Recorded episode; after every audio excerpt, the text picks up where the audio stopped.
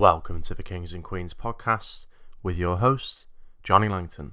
On the death of a queen, Arthur Balfour wrote, I suppose that, in all of the history of the British monarchy, there never has been a case in which the feeling of national grief was so deep seated as it is at present, so universal, so spontaneous. And that grief affects us not merely because we have lost a great personality, but because we feel that the end of a great epoch has finally come upon us.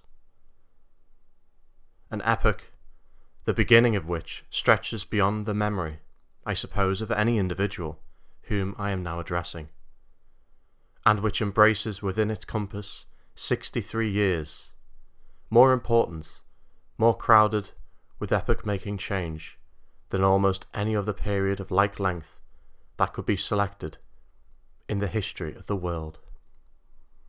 This is Victoria.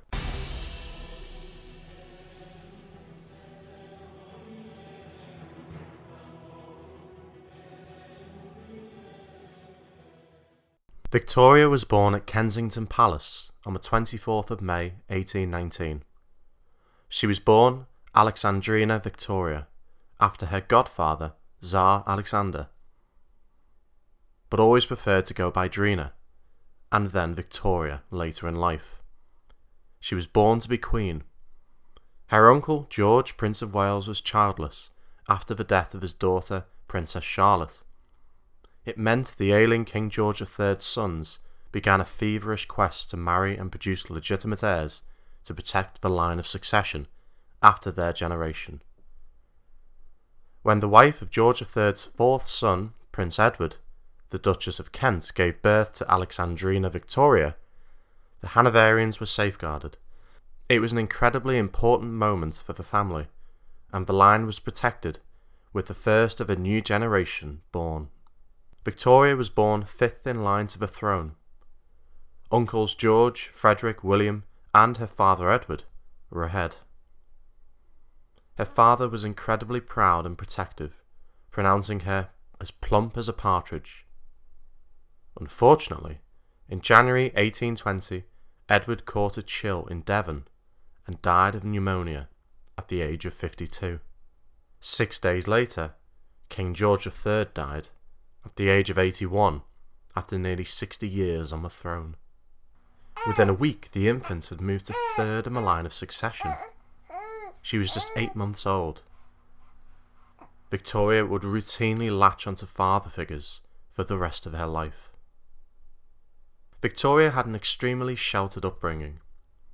A strict timetable of lessons and rules was designed to improve and maintain Victoria's morality and intellect.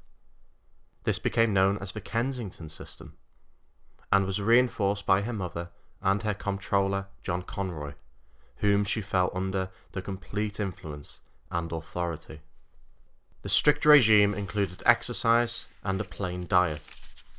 She was taught writing, arithmetic, dancing, and deportment, horse riding, painting, and languages. Elocution lessons were designed to soften her accented German. Her speech was described as containing mangled phrases, particularly unpleasant coming from the lips of an English princess. Conroy's and her mother's insistence of moulding a queen meant Victoria was not allowed friends. This was risky. Her only companions were those reinforcing the Kensington system half sister Feodore and governess Louise Lehzen. A behaviour book kept record of all her misdemeanours. She was constantly watched and couldn't even walk down the stairs without an adult holding her hand. At 9 pm, prompt, she would go to bed, and until the day she became queen, she shared a bedroom with her mother. She grew up truthful, punctual, and frugal, yet deeply resentful. At the age of 13, she began writing in a journal expressing this resentment.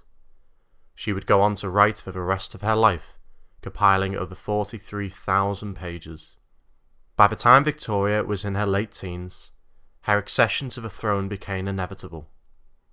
Her uncles had failed to produce their own heirs, Two of her uncles, George IV and Frederick, had died, leaving her heir to William IV, her ageing uncle. Due to the Kensington system, she wasn't granted access to her uncle, who himself hated Victoria's mother, the Duchess.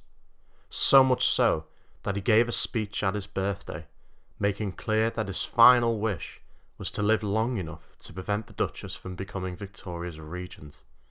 He got his wish. Victoria turned 18 just weeks before the King's death. She learned of his death when woken up early in the morning on the 20th of June 1837. Due to Salic law preventing the succession of a woman in Hanover, the 120 year constitutional link was split, with the Hanoverian crown passing to a younger brother, Ernest. He was viewed as a sinister, lurking figure in Victoria's life, suspected by many of wanting to wrest the throne. The Duchess and Conroy continued to try and control Victoria, to no avail. Conroy told Victoria, This is not a game. In future, you must be accompanied by your mother or me. The Duchess added, Yes, you are just a little girl. You must have advisers. Victoria responded, Oh, don't worry, mother. I won't be completely alone. I have Dash, her spaniel. She immediately transferred her household to Buckingham House, renaming it Buckingham Palace, becoming the first monarch to live at the London residence. There was little chance she would share a bedroom with her mother. The Duchess was given a suite in the distant wing of the palace and could only visit her daughter by appointment. Conroy was out. He wrote to the Prime Minister Lord Melbourne to complain and demand a peerage, a pension, and a seat on the Privy Council. He was given a baronetcy and a pension. His suggestion of becoming Victoria's new private secretary was given short shrift. He would retain no influence over the new queen. She was free. Louise Lehzen did remain close, as did her uncle, Leopold I of Belgium, who would advise the queen from overseas. On the 28th of June 1838, Queen Victoria was crowned. The coronation attracted as many as half a million people to London from as far flung places as the United States. The streets were festooned with bunting, and every window and balcony was crammed with spectators. Hotels were fully booked, and the poor camped on the streets and in the parks. The service wasn't without its mishaps. Lord Rolle, deep into his 80s, fell down the stairs of the throne. Victoria rushed to his aid. The Bishop of Bath and Wells was forced to repeat part of a service when turning two pages by mistake. Victoria's coronation ring was too small, meaning it had to be jammed onto her finger, taking two hours to remove after the ceremony. The cost was modest, around £70,000, a quarter of the budget of George IV's coronation. Nevertheless, the delighted nation saw its first queen since Anne and her first young, healthy queen since Elizabeth. The Victorian era had begun.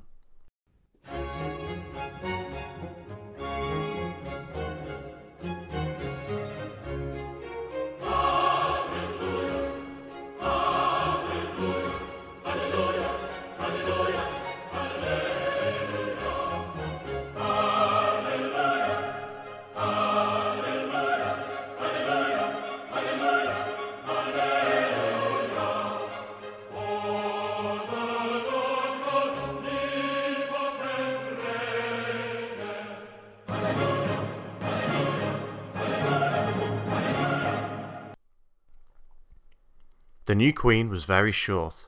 She was just four foot eleven. She complained that the stress of Kensington had stunted her growth. She had fair skin and blue eyes, with long flowing hair. Far from being the dour and stern queen often portrayed, she was described as a more homely human being you've ever beheld.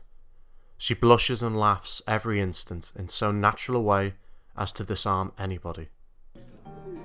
Her smile was sweet and entrancing, her voice was like a silver stream flowing over golden stones. She was good humoured and high spirited. Her laugh was particularly delightful and so full of girlish glee. She was fun loving and would often laugh at jokes others would find shocking or scandalous. Accounts weren't always flattering. She was known to have a keen appetite. She eats quite as heartily as she laughs. I think, I may say, she gobbled. Her speed at the dining table became problematic for her guests, needing to keep up, or else their meal would be taken away once Victoria had finished. She was also a keen artist. Many of her drawings are still preserved. She was keen on Walter Scott, Charles Dickens, and Lewis Carroll's Alice in Wonderland. She visited circuses, waxwork exhibitions, and played chess. Breaking away from Hanoverian tradition, she was not a fan of Handel. She was also no Sabbatarian. I am not an approver of our very dull Sunday. In her first Privy Council meeting, she impressed. She was small but carried herself well and had a delightfully silvery voice. She became a real stickler for court etiquette. She was no progressive. Protocol and punctuality were paramount. Uniforms and dress codes were strictly enforced. Little had changed since the 18th century. Men were not allowed to appear in the latest fashion. If they weren't serving, they would be obliged to wear a claret tailcoat, knee breeches, an embroidered waistcoat of white or cream silk, a lace shirt with ruffles, and long white silk stockings. They would be required to carry a sword and wear a bicorn hat with gold trimmings. Of one typical event, Victoria wrote in her diary, it began immediately at quarter past two and lasted until half past four without one minute's interruption. I had my hand kissed nearly 3,000 times. To fulfill a strictly regimented schedule, Victoria had a household of around 450 individuals, including domestic servants, but also painters, dentists, physicians, surgeons, chaplains, photographers, and musicians, hairdressers, and even a chimney sweep and a rat killer. She immediately bonded with the Whig Prime Minister Lord Melbourne. The well bred, laid back statesman acted as a father figure. She would describe Melbourne effusively in her diary. There are not many like him in this world of deceit. When he talks to me and is with me, I feel safe. She would detail his life even down to his culinary likes and dislikes. He is kindness and forbearance itself. The pair would spend hours together playing charades, drafts, and looking through picture albums, enlightening Victoria with endless amusing anecdotes. Melbourne acted as a crucial influence, fostering the young Queen's new self confidence, and acted to ignore or minimise social problems. David Cecil, Victoria's biographer, wrote Victoria at this stage in her life was looking less for a lover than a hero. Unsurprisingly, she became an ardent Whig. Far from being an impartial monarch, Victoria was passionate about politics and did not hesitate to make her views known. It would land her in trouble. When Flora Hastings, a lady in waiting for the Duchess, fell ill in 1839, Melbourne and Victoria were convinced that she was pregnant with John Conroy's child, a man Victoria still despised. Made to undergo a physical, her swollen abdomen was in fact liver cancer. After her quick death, the media stirred, and the Queen was accused of defamation. Victoria's carriage was pelted en route to Flora's funeral. Around the same time, Lord Melbourne resigned. Victoria reluctantly invited Robert Peel to form a minority government in the newly formed Conservative Party that had grown from the old Tory party. Victoria took an instant dislike to Peel, comparing him unfavourably to her beloved Melbourne. The resignation triggered the bedchamber crisis. Peel insisted on all Whig ladies in waiting be replaced by Tories, as was customary. Already Victoria was being accused of being partisan. Her refusal to replace her Whig ladies added to that speculation. Peel, who would have needed to navigate Parliament with a weak government, refused to take office, and Melbourne was persuaded to remain as Prime Minister. Victoria, still in her teens, was seen as naive and overruling. It further damaged her reputation. For many, it was time for Victoria to find a husband. She was not keen, at least not for a few years. From a young age, Victoria's influential uncle, Leopold I, had touted his nephew, Albert of Saxe Coburg, as a match for his niece, and as a way of maintaining his influence. Albert was Victoria's first cousin. He was hard working, with a strong morality and intellect. Yet Victoria was not won over upon their first meeting. I may like him as a friend, cousin, or brother, but I am very anxious that I should be of no breach of promise, for I never gave any. Albert was reportedly not too keen either. They didn't share many interests. The second time they met, Victoria became besotted. Melbourne gave his blessing, and keeping with tradition, Victoria invited Albert into her blue closet room and proposed. On the 10th of February 1840, the pair were married at St James's Palace. Only five Tories were invited to the wedding. This did not go down well. At the time, it was common for wedding dresses to come in a variety of colours. Victoria wished to show off the lace embroidery of her dress and requested it in white. She also asked that none of her guests wear the same colour, as to not draw attention away from her, thus starting the tradition of the white wedding dress. Albert was given the rank of Field Marshal and invested into the Order of the Garter. He was naturalised as a British citizen and referred to as His Royal Highness. The day after her wedding night, Victoria wrote, I never, never spent such an evening. My dearest, dearest, dear Albert. His excessive love and affection gave me feelings of heavenly love and happiness I never could have hoped to have felt before. Victoria and Albert would split their time between royal residences, including two new ones Balmoral Castle in Scotland and Osborne House on the Isle of Wight. In 1848, the pair popularised a famous custom when Albert sent decorated trees to schools and army barracks around Windsor. The couple would then bring in their own Christmas tree, light the candles, and hang gingerbread men. The pair had nine children. Many of their sons and daughters married into European monarchies to strengthen allegiances and the influence of the British Empire. Edward, known as Bertie, her eldest, born in 1841, became the heir apparent. During the birth of her youngest son Leopold, her physician John Snow used a controversial new drug, chloroform, an effective anaesthetic. The drug Victoria described as soothing, quieting, and delightful beyond measure had been viewed with suspicion. Victoria's use helped popularise the drug John Snow would go on to discover the cause of a cholera outbreak, leading to fundamental changes to public health in Britain. No less than 42 grandchildren became members of royal families around Europe, in the kingdoms of Germany, Spain, Norway, Russia, Greece, Sweden, and Romania. Six descendants still rule over Europe's kingdoms.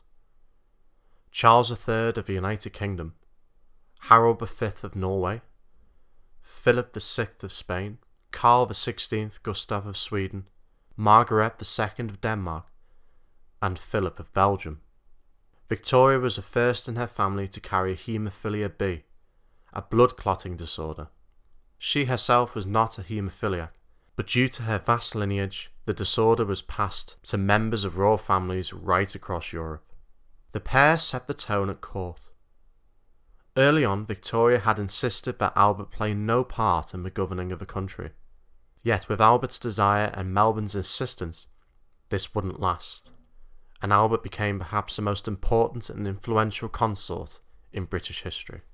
He began to see dispatches and meet ministers. Due to Victoria's many pregnancies, she was often incapable of conducting day to day business, especially when she suffered from postnatal depression. Soon Albert had access to the red boxes. Soon he was fulfilling the role and functions of the sovereign. Albert had a deep influence over Victoria, and it was long lasting. He taught her the importance of hard work, ways of business, and the importance of maintaining private intelligence abroad. Albert also had a deep influence on Victoria's politics. She would shift from a position of political partisanship to a position above party politics, a true constitutional monarch. Albert proved his worth when he engineered a compromise by encouraging some of Victoria's Whig ladies to retire.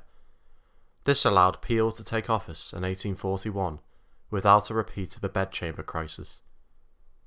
The following year, Louise Lehzen was also encouraged into retirement, a woman Albert called a crazy, common, stupid intriguer and chief rival for Victoria's loyalties.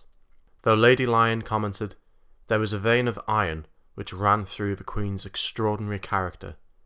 The iron could bend. She was able to re-evaluate and alter her judgment. In reality, Victoria would often succumb to Albert's judgment. Her supposed intellectual better half, writing, We women are not made for governing. When Albert would berate Victoria for her sudden outbursts, she would invariably concede to the most perfect of beings, Albert. Nevertheless, Victoria did retain her power. It was very much a dual monarchy. They worked on adjacent desks. Albert would sift through papers before handing them to Victoria. Yet, how truly influential could a constitutional monarch and her consort be? The pair saw foreign policy as a key area of influence due to their growing number of relatives in the royal courts of Europe. They sought to use their personal intelligence to ensure that Victoria never becomes a Mandarin figure which has to nod its head in assent or shake it in denial as its minister pleases. While the pair worked their diplomatic levers abroad, Britain was developing technologically at an astonishing rate. The 1840s saw railway mania. In 1825, the world's first public railway using steam locomotives was opened on a line between Stockton and Darlington, used to connect collieries. Then, five years later, a line was built between Liverpool and Manchester. It was the first to rely exclusively on locomotives, to have a double track, timetables, and a signalling system. In the reign of Victoria, rail travel truly changed Britain. The Great Western Railway was engineered by Isambard Kingdom Brunel, one of the most prolific figures in engineering history. It was nicknamed God's Wonderful Railway. The GWR was famed as the holiday line, taking many to the resorts of the Bristol Channel and the southwest. To build the colossal lines, Brunel would dig and measure, riding on horseback to explore vast regions. The GWR included a two mile tunnel, taking six years to complete. It was dug from two ends, meeting in the middle, and was only off by one and a quarter inches. He built innovative viaducts and bridges, transforming British transport. He also designed cathedral like railway stations. Victoria chose the GWR for her first train journey. Indeed, the very first for a British monarch, when she took a ride from Slough near Windsor Castle to Paddington, London. Brunel also launched the Great Western, a paddle steamer carrying passengers across the Atlantic in just 15 days and the very first iron hulled screw propeller driven ship, the Great Britain. He helped his father dig the Thames Tunnel, the first under a navigable river.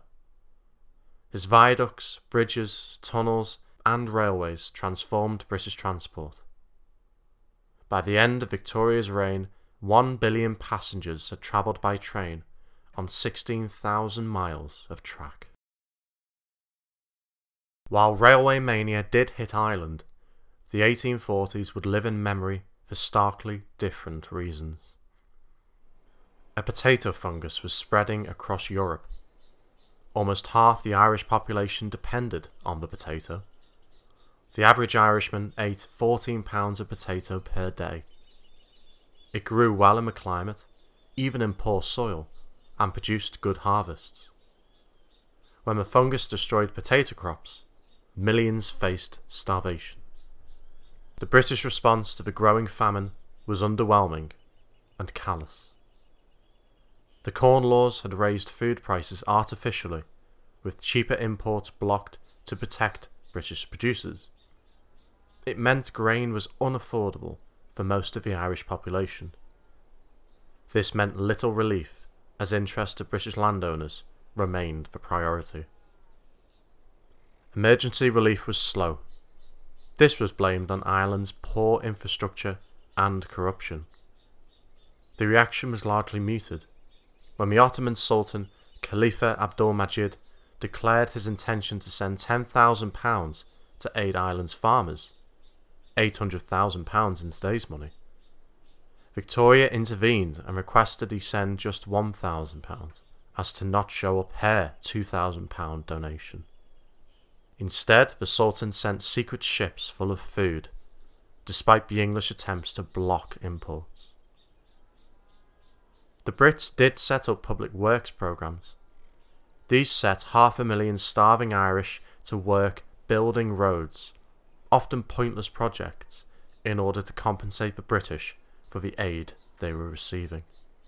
Emaciated workers could not keep up. Many fell behind on rents and were evicted. Others turned to crime. Many wanted to be caught. Transportation was a better life. Peasants died on the streets. Those who could fled on so called coffin ships. Rife with disease Bodies were tossed overboard in their hundreds. Those who survived the journey settled in Boston, Baltimore, Philadelphia, and New York City. By the end of the 1840s, one million had died and one million had emigrated. Ireland had lost a quarter of its population. It was perhaps Ireland's darkest day, darker even than the invasion of Oliver Cromwell 200 years before. Following the famine, Prime Minister Robert Peel repealed the Corn Laws, a move a young fellow Tory Benjamin Disraeli strongly denounced, calling it the wilful destruction of a great party by its leader. The repeal cost Peel his premiership and the Tories their relationship with the landowners. Yet it removed the artificial price setting benefiting the bottom 90% of earners as the price of bread halved over the next 30 years. Victoria's lack of compassion for the famine in Ireland is also reflected in her failure to confront the misery of the working class.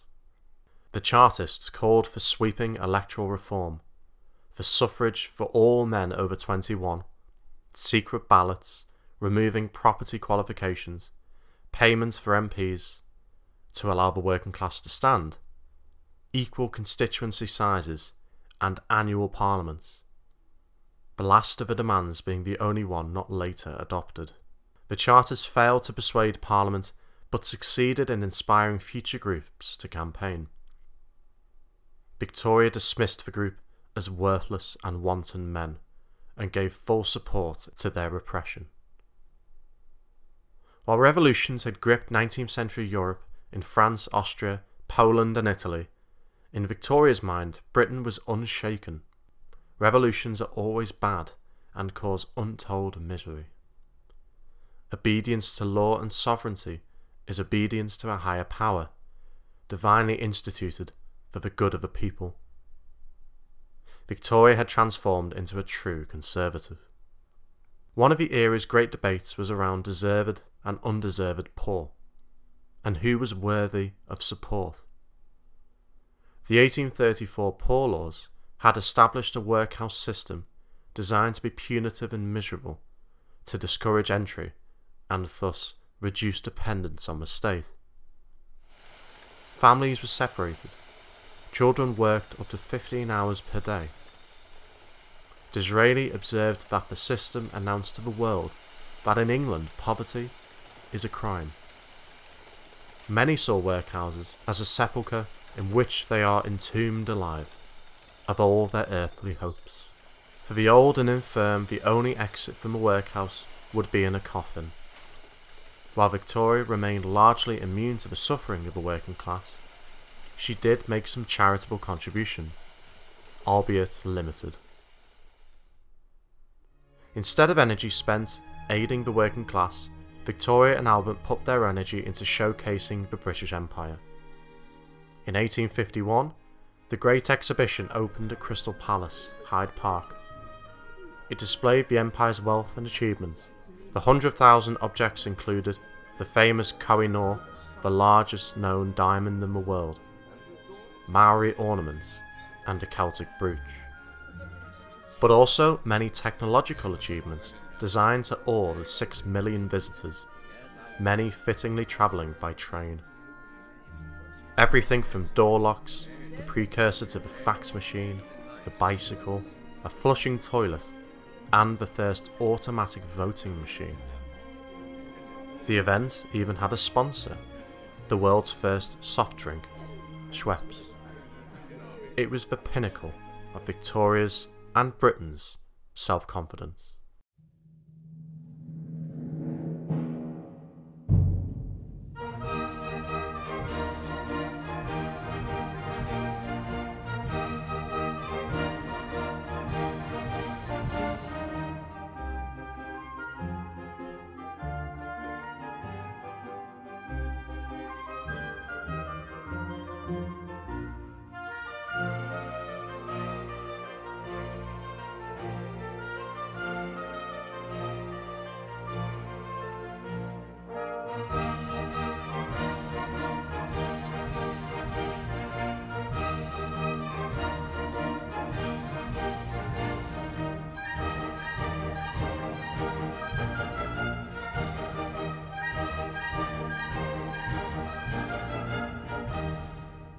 Yet while Victoria and Albert basked in the glory of the empire, a new dawn of liberalism and socialism was slowly breaking.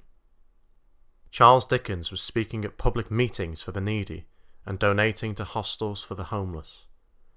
John Stuart Mill continued to campaign for true democracy, claiming a person may cause evil to others not only by his actions, but by his inaction.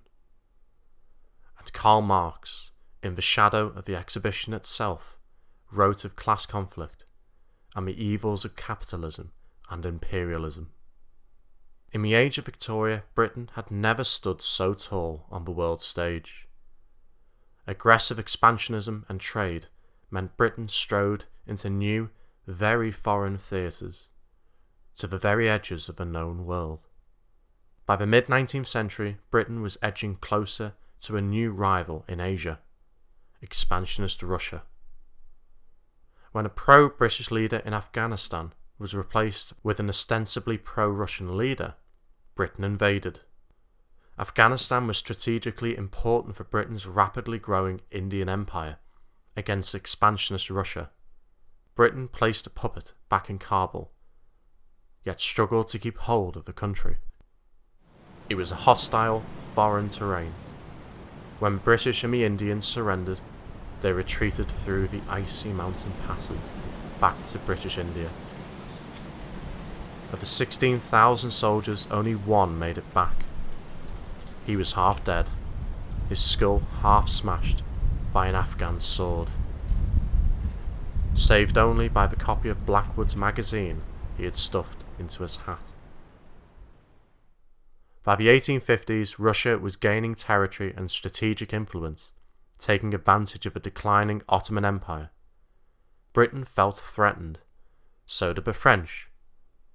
When the Turks declared war on the Russians in Crimea in 1853, the Brits and the French joined forces. The Russians were underestimated, as was the weather.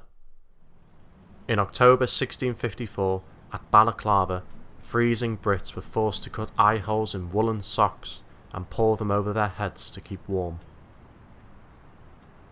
Famously commemorated by Alfred Lord Tennyson, the Light Brigade, led by the Earl of Cardigan, launched a full frontal assault on the Russian artillery. The Russians, well prepared and well positioned, watched 600 men galloping in the wrong direction into the Valley of Death. The Russians, so confused by the disarray, assumed the British were drunk and picked them off with ease. The assault ended with high British casualties and no decisive gains. Miscommunication and poor intelligence against an organised enemy resulted in one of the most embarrassing defeats in British military history. Britain's failures in Crimea led to a change in leadership as Palmerston replaced Aberdeen as Prime Minister. The war dragged on until 1856. It weakened the Russian army and undermined its influence in Europe. Yet both sides suffered, with up to a quarter of a million succumbing to disease on both sides. The war also failed to settle relations between the powers of Eastern Europe. Yet when news of the deplorable conditions on the front reached Britain, Mary Seacole financed a trip to Crimea and set up a base to treat the sick and wounded. Florence Nightingale revolutionised the treatment of soldiers and helped to develop modern nursing. Victoria personally attended the Committee of Ladies organising relief and invited Nightingale to Balmoral Castle after the conflict. Britain's aggressive trading policy also led to conflict. In the 18th century, China had enjoyed good trade links with Europe porcelain, silk, and tea in exchange for silver. Britain wanted a counter trade, so they turned to opium. They started trading opium from British India to China. Recreational use of opium in China skyrocketed, leading to an addiction crisis and serious social and economic disruption. So China banned it. They executed dealers and destroyed British opium at Chinese ports, increasing tensions and resulting in violent clashes. The Chinese reacted by halting British food supplies, escalating tensions further.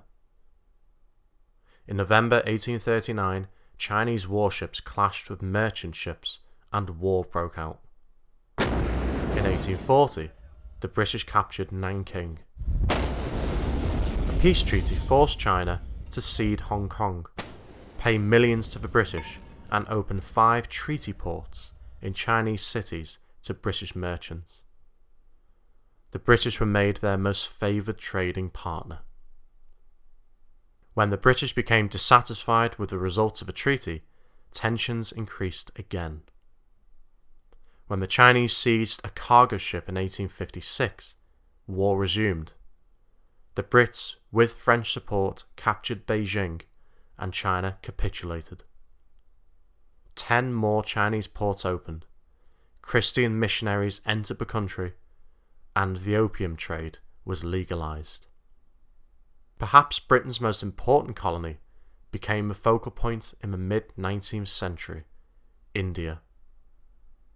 The East India Company, set up in 1600, had set up outposts in textiles and spices.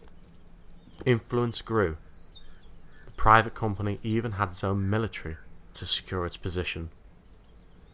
The company had a monopoly on trade it sought to repress indigenous populations. Land for mosques and temples were taken for churches. Deliberate segregation increased between the British and the natives. Taxes were rising, banditry growing, and tensions were palpable. In 1857, tensions boiled over when a new rifle was manufactured, the Enfield P53. It required new cartridges. These were to be greased with beef and pork fat. This was deeply offensive to those manufacturing them, Hindu and Muslim sepoys.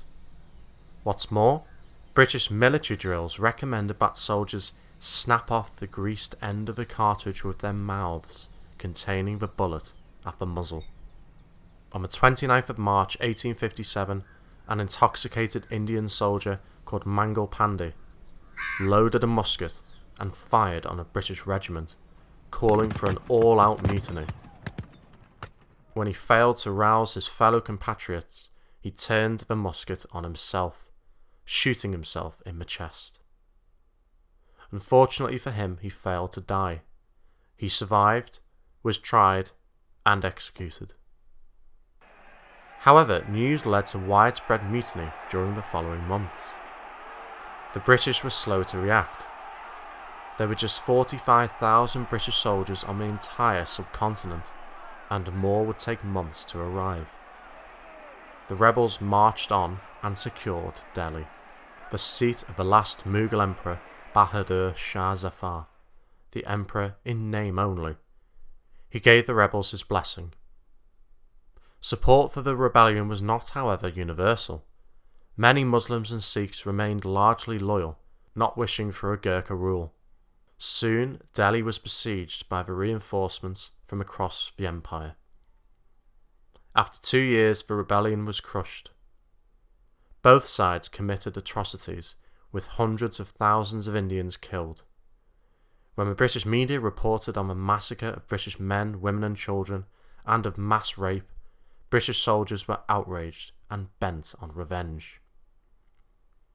The Brits organised traditional Mughal executions. Rebels, six at a time, were tied to the mouths of cannons and blown to pieces. One account detailed a mass execution of 300 rebels in this fashion following a British victory. The scale of punishments was seen as largely justified by a riled up British public. The rebellion did see the end of the East Indies Company rule of India. The government of India was transferred to the British Crown the Governor General of India became the Viceroy. Twenty years later, Victoria was delighted to be given the title of Empress. In March 1861, Victoria's mother, the Duchess, died. It sent Victoria deranged with grief. So much so that there were rumours that she had gone the way of George III. While she mourned, Albert took up the workload, including the Duchess's estates. Albert had always found Victoria's emotional nature difficult and was naturally less outwardly invested.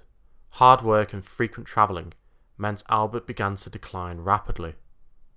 He put on significant weight and was visibly aging despite only being in his early 40s. He became morbid, a pessimist, and a hypochondriac. He continued to work and to govern. In late 1861, there was a genuine fear that Britain would be dragged into civil war in the United States after the US Army took control of a British mail ship called the RMS Trent and seized two Confederate diplomats. When Foreign Secretary John Russell entered into an aggressive to and fro with President Abraham Lincoln, Albert intervened and rewrote one of Russell's letters in order to help soothe tensions. Britain's involvement in the Civil War was averted. In November 1861, Albert's attention was turned to a family crisis.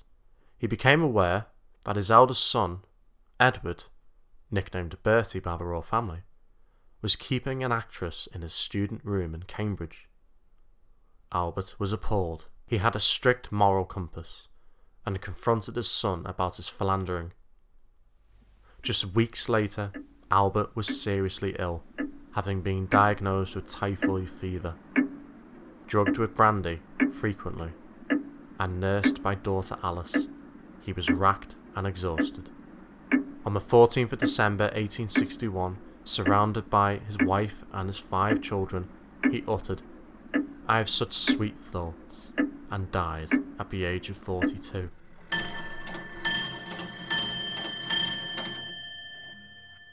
For me, life came to an end on the 14th of December. My life was dependent on his. I had no thoughts except of him. My whole striving was to please him, to be less worthy of him. But oh, to be cut off from the prime of life. It cannot, I am sure.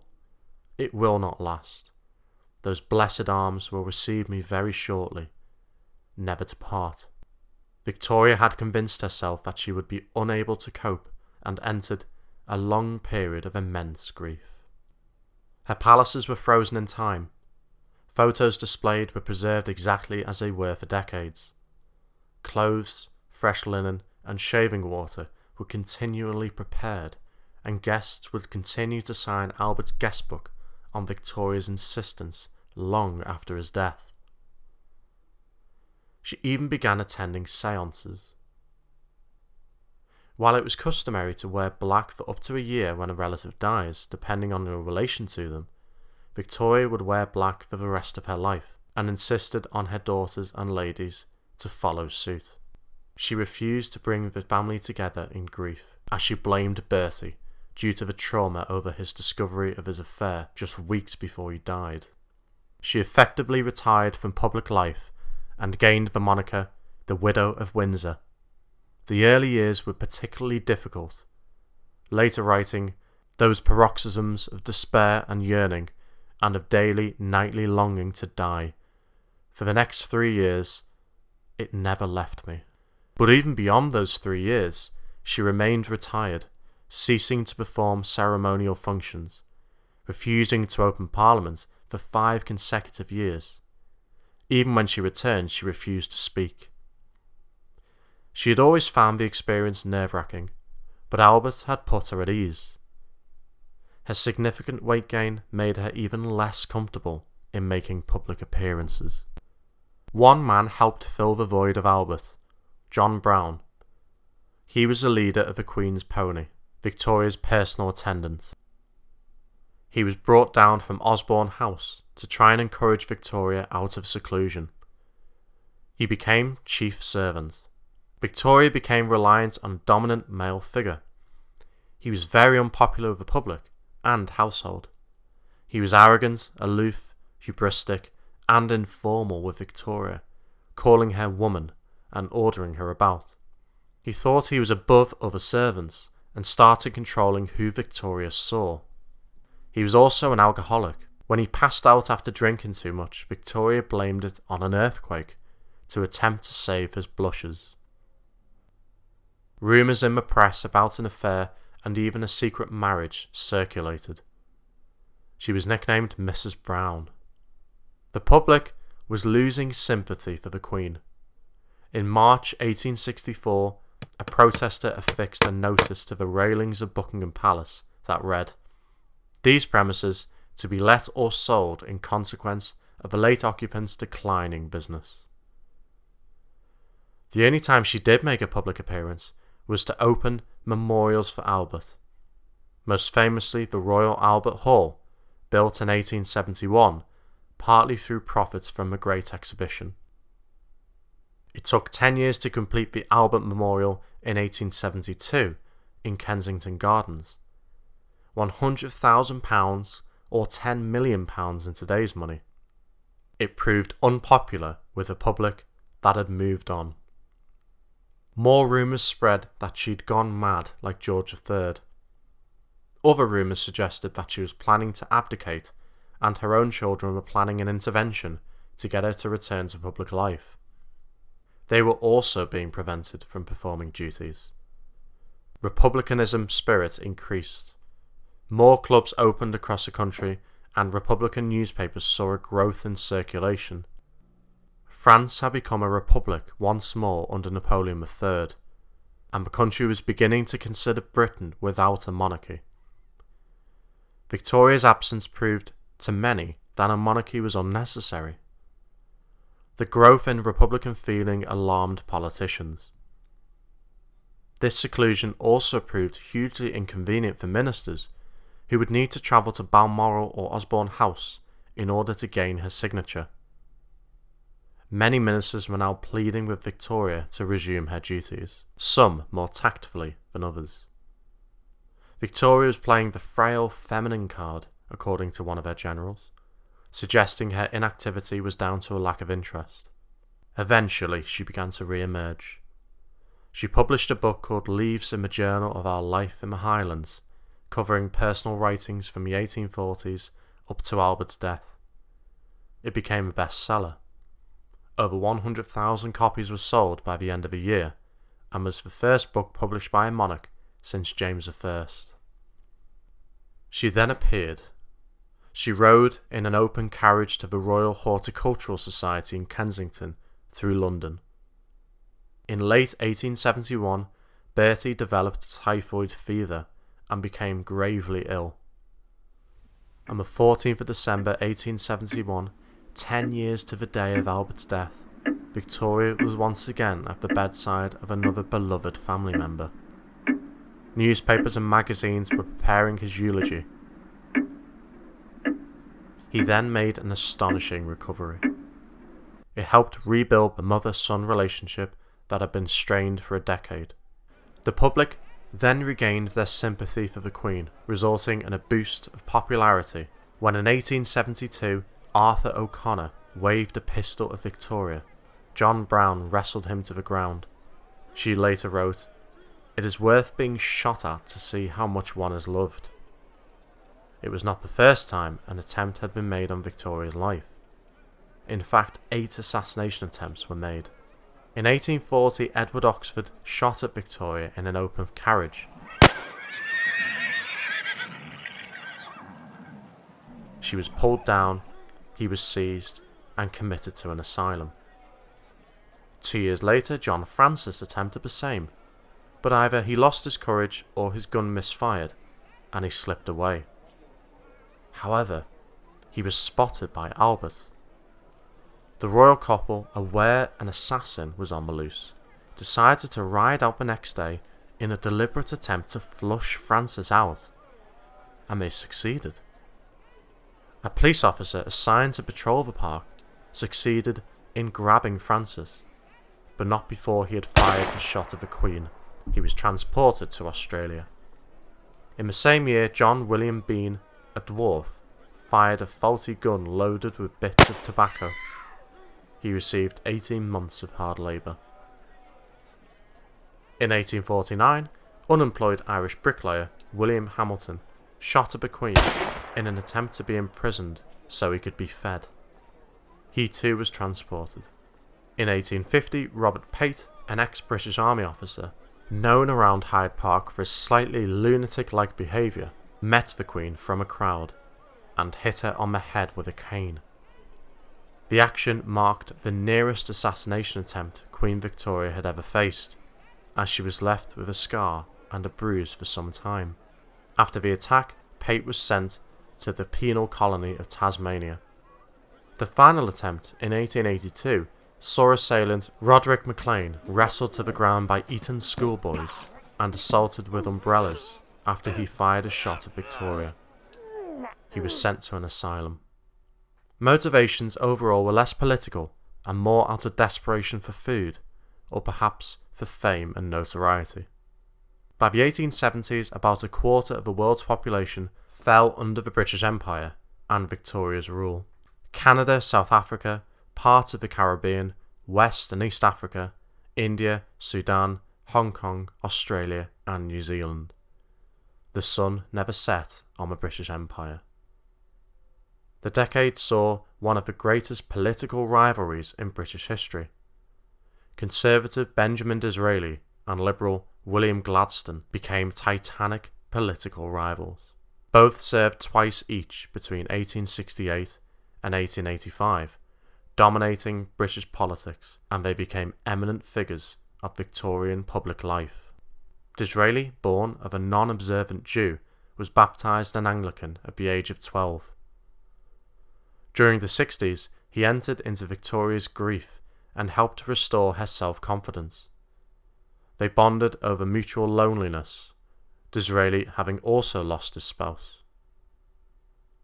She had previously dismissed Disraeli as unprincipled, reckless, and disrespectful. Now the flamboyant, honey toned politician had forged an intimate relationship with the Queen. Disraeli was the father of One Nation conservatism and played a central role in the creation of the modern Conservative Party. One Nation sought to combine social and economic programs to benefit the ordinary person. He believed that at root, both nations, the working class and the privileged wealthy, sought the same things. The elite should work to reconcile the interests of all social classes. He pushed through the Reform Bill of 1867, reducing property qualifications to vote and allowing some working class men the vote if their income reached a certain threshold. He introduced the Education Act, which introduced board schools, and proposed all schools became secular. While Victoria didn't care too much for, for Disraeli's social policy, she was a fan of his plans for the empire. He identified strongly with the empire, and he was of the belief that military action should be used to expand it. He was particularly suspicious of Russia, and through the Great Game aimed to further reduce their power and influence. William Gladstone, on the other hand, was educated on the Bible and classics. He viewed Disraeli with disdain. Posterity will do justice to that unprincipled maniac. His relationship with Victoria was starkly different. She found him pompous, severe, and condescending. His attempts to encourage her back into public duty was seen as tactless and insensitive. He angered Victoria, who had no time for his moralistic approach. Gladstone equally deplored Disraeli's approach of ingratiating flattery. Victoria said Gladstone spoke to her as though she was a public meeting, not a woman. Much to Victoria's ire, Gladstone was also suspicious and hesitant when it came to expanding the empire. When Disraeli made Victoria Empress of India, Gladstone was strongly against it. This did not help relations. In the 1870s, Disraeli's pursuit of the Great Game led him to purchase shares in the Suez Canal, meaning it didn't fall under French control, and secured access to the subcontinent. He also successfully obtained Cyprus. With expansionism extremely popular in Britain, young explorers dreamt of a world under British control. Africa was still largely unexplored by European powers. By the beginning of the 20th century, 90% of the continent was colonized. Railroads were built, marketplaces created, and institutions of government and law introduced. Cecil Rhodes controlled nine tenths of the world's diamond resources. The British military ripped the natives apart with Maxim guns, the world's first machine guns, when faced with spears. In 1884, the Berlin Conference was called between 14 European countries, chaired by German Chancellor Otto von Bismarck. No African representatives were invited. The aim was for European leaders to claim African land without coming into conflict with each other, to spread Christianity and European civility, to create areas of free trade for all European trade in Africa. Resources were hugely exploited. A few hundred men, well equipped, outnumbered, outpowered rebels. By the 1880s, Abyssinia exploited European rivalries and grew stronger defeating the Italians, though this was the exception. Britain dominated, colonizing Egypt, parts of modern day South Africa, Nigeria, and the Gold Coast. Only Abyssinia and Free State American supported Liberia avoided colonization. Back home, following the death of Disraeli, Gladstone dominated alone. Victoria had hoped he would retire but no such luck. He had resigned once in 1885 after failing to support General Charles Gordon against a rebellion in Sudan. For a year, Gordon was besieged at Khartoum. After food supplies were running low and pressure mounted on Gladstone's government to send troops, they arrived. Two days late. The siege had been broken and Gordon had died a national hero. Victoria blamed Gladstone, and the Prime Minister was accused of being soft and an anti imperialist. The Queen even sent him an uncoded telegram rebuking his actions. This was overstepping the mark for a constitutional monarch. Yet she was popular enough and the issue serious enough that she got away with it. Despite this, Gladstone formed his fourth and final government in 1892. Victoria was nonplussed that the empire could be entrusted to the shocking hand of an old, wild, incomprehensible man. Gladstone introduced the Irish Home Rule Bill, a bill that had already been rejected. It passed the Commons but was soundly defeated in the Lords. Victoria and Disraeli had both condemned such a move. The defeat in the Lords was a true assertion of hereditary might against the will of the electorate. Gladstone resigned for the final time. In 1887, Victoria had celebrated her Golden Jubilee. Many foreign dignitaries were invited, including 50 kings and queens. Not just from Europe, but from around the world, including the heir apparent and future Queen of Hawaii, Liliuokalani. She would prove to be the final monarch of Hawaii after the annexation of the United States. She told Victoria that she was in fact a blood relative because her grandfather had eaten Captain Cook. Towards the end of her reign, when servants from India arrived at Windsor Castle in 1877, her attendant Abdul Karim taught the Queen many Hindu and Urdu phrases to better communicate with their servants. Victoria wrote, It is a great interest to me for both the language and the people. I have naturally never come into real contact with before. She made him her Indian secretary in 1892, causing resentment in her household, many thinking he ought to be below their station, not above it. In 1897, Victoria became the first British monarch to celebrate a Diamond Jubilee, surpassing George III as the longest reigning monarch in British history.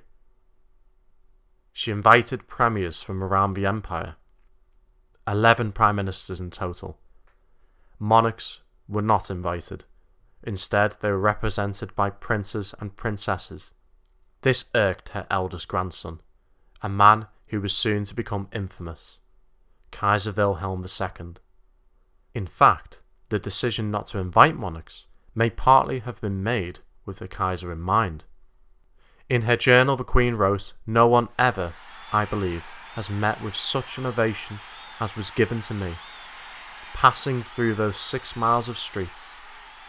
The cheering was quite deafening, and every face seemed to be filled with real joy. I was much moved and gratified. 1900 proved to be a difficult year for Victoria. She was deeply affected by the death of her son Alfred. The Boer War had left her anxious after several early defeats.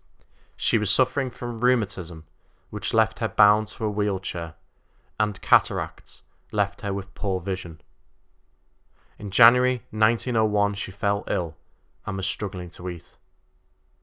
There were various false alarms when family members gathered at her bedside, only for her to temporarily recover. News of her illness was not revealed in detail to the public, but finally a news bulletin allowed the country to brace itself the Queen is slowly sinking. On the 22nd of January 1901, the family gathered once more, including Wilhelm.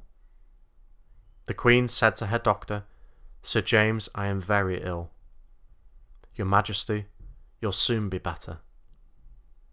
Victoria died at half past six in the evening. Her death left the country in a sense of shock losing a figure of such continuity. For most Britons, she was the only monarch they had ever known. The country was in a sombre mood, with normal activity suspended. Arthur Balfour, future Prime Minister, said, I can hardly yet realise the magnitude of the blow which has fallen upon the country. A blow indeed, sorrowfully expected, but not on that account less heavy when it falls. Across the world, countries marked her death, from Japan to the United States, where the flag flew half mast at the White House, the first such occasion for a foreign leader. She had requested a military funeral befit for a soldier's daughter and the head of the British Army, and a portrait of John Brown to be placed in her hand. Next to her beloved Albert, she was interred in the Royal Mausoleum, Frogmore, in Windsor.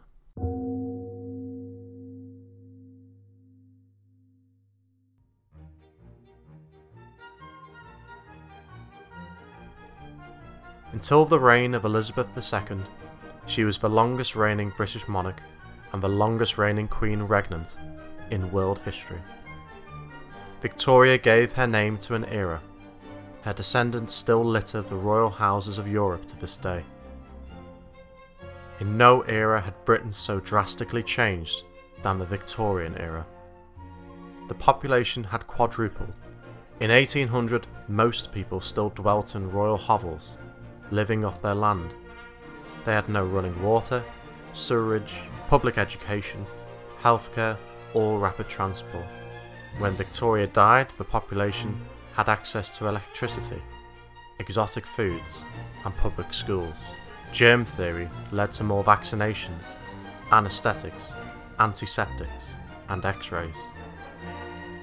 The first electromagnetic signal had crossed the Atlantic by radio wave, and Alexander Graham Bell had patented the telephone. Charles Darwin had paved the way for the creation of evolutionary biology. Trains reached every city and town, and cars were appearing on tarmacked roads throughout the country.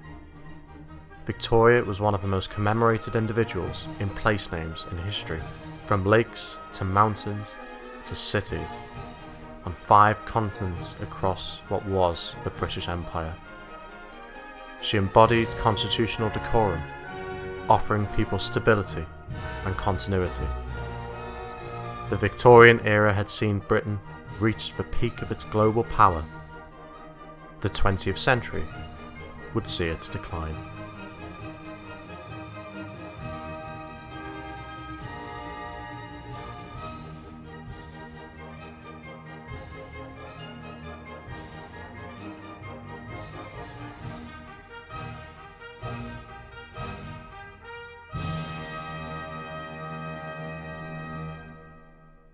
Thank you for listening. Join us next time for Edward the Seventh. As always, you can get in touch through email, the Kings and Queens podcast at gmail.com, on Twitter, Kings Queens Pod, Instagram, Kings Queens Podcast, and the Kings and Queens Podcast on Facebook as well. So send in your messages. Thank you for listening, and I will See you next time.